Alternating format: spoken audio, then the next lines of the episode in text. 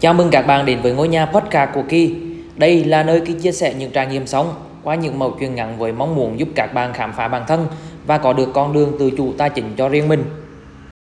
Chào những người bạn trên kênh podcast của Kỳ. Hôm nay Kỳ ngồi đây và chia sẻ đến với các bạn câu chuyện về cột mốc tuổi 30 và 3 lần mà trong bản thân Kỳ có những thay đổi trong suy nghĩ. Đầu tiên phải kể đến là khoảng tháng trước thì Kỳ có dẫn người bạn đời của Kỳ về nhà chơi và ra mắt bố mẹ. Đây là lần đầu tiên mà Kỳ dẫn một người con gái về thăm quê, bên cạnh đó là giới thiệu với bố mẹ. Cảm giác đầu tiên là lo lắng các bạn, lo lắng sao để có phần hồi hộp và cũng có một chút háo hức để bắt đầu những chặng đường sắp tới của bản thân. Và để đánh dấu cho cột mốc này thì Kỳ cũng đã nhìn nhận lại một quá trình trước và Kỳ đã thấy được sự thay đổi trong suy nghĩ của bản thân ở 3 thời điểm mà Kỳ nhận ra là nó rõ ràng và cần được Kỳ nhớ nhất trong quãng đời của mình.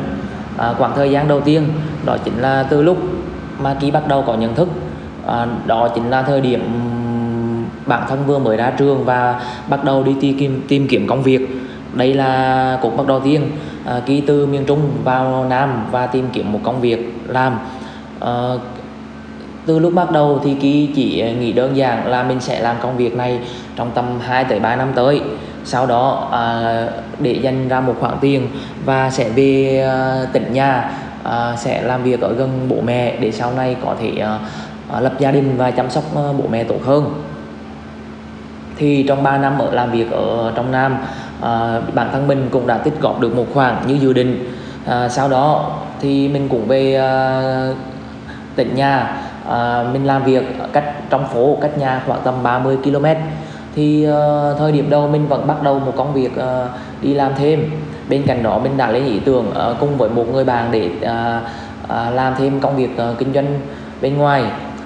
Thời điểm này thì mình bắt tay vào làm việc kinh doanh và trong khoảng thời gian tầm hơn một năm thì nó có rất nhiều chuyện xảy ra. Cơ bản là mình đã thất bại và bên cạnh đó mình còn vay mượn thêm một khoản nhỏ bên ngoài.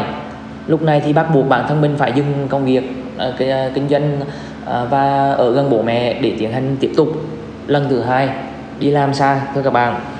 Lần thứ hai này thì sau khi trải qua những thất bại và những gọi là những thay đổi trong tư tưởng thì mình đã thấy được là mình không phù hợp với những cái điều kiện tự nhiên và công việc ở tỉnh nhà. Mình đã thấy được là mình phù hợp với nơi khác và mình cũng xa nơi này thật sự là quá lâu thưa các bạn.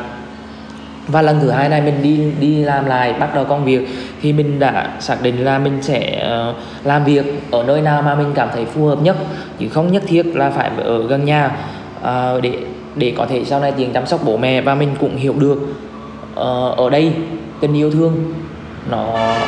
thương bố mẹ không có nghĩa là mình phải ở gần, luôn luôn ở gần, hoặc là phải nghe theo lời bố mẹ nữa. Chỉ cần mình luôn lắng nghe, chia sẻ và gần gũi trong cách nói chuyện với bố mẹ là đã có thể thể hiện tình yêu thương. Và cơ bản sự thành công của bạn cũng đã làm cho bố mẹ rất là vui rồi. Và lần thứ hai này mình đi làm thì mình đã có những sự thoải mái hơn rất là nhiều. Mình suy nghĩ của mình không bị bỏ buộc bởi không gian và thời gian là mình phải về. Điều mà mình nhận thức sâu sắc được ở giai đoạn thứ hai này đó là biết được sự thành công của bản thân chính là điều mà bố mẹ cảm thấy hạnh phúc nhất. Và bạn không cần phải ở gần chăm sóc hay là nghe hoàn toàn theo những gì mà bố mẹ muốn. Cơ bản giai đoạn này mình đã cảm thấy rất thoải mái trong tư tưởng của mình nhiều hơn và mình có sự tự do. Và mình sẽ kể về giai đoạn cuối cùng, đó chính là giai đoạn gần như là hiện tại, giai đoạn thứ 3 của bản thân. Giai đoạn này mình có một người bạn đồng hành bên cạnh thì bản thân mình đã có một số điều mà cảm nhận sâu hơn. Thời điểm trước có những thời điểm mình đi và thấy giống như bố mẹ mình ở quê đi thì mình thấy tại sao bố mẹ lại có thể ở những nơi mà có thể buồn như vậy. Hoặc mình có đi một số vùng ở Tây Nguyên thì mình thấy có những nơi rất hẻo lánh và ở đó có những cặp vợ chồng trẻ họ cũng chấp nhận cuộc sống như vậy. ở những nơi như vậy. Và mình có nhiều lúc mình tự hỏi sao người ta có thể ở những nơi buồn như vậy.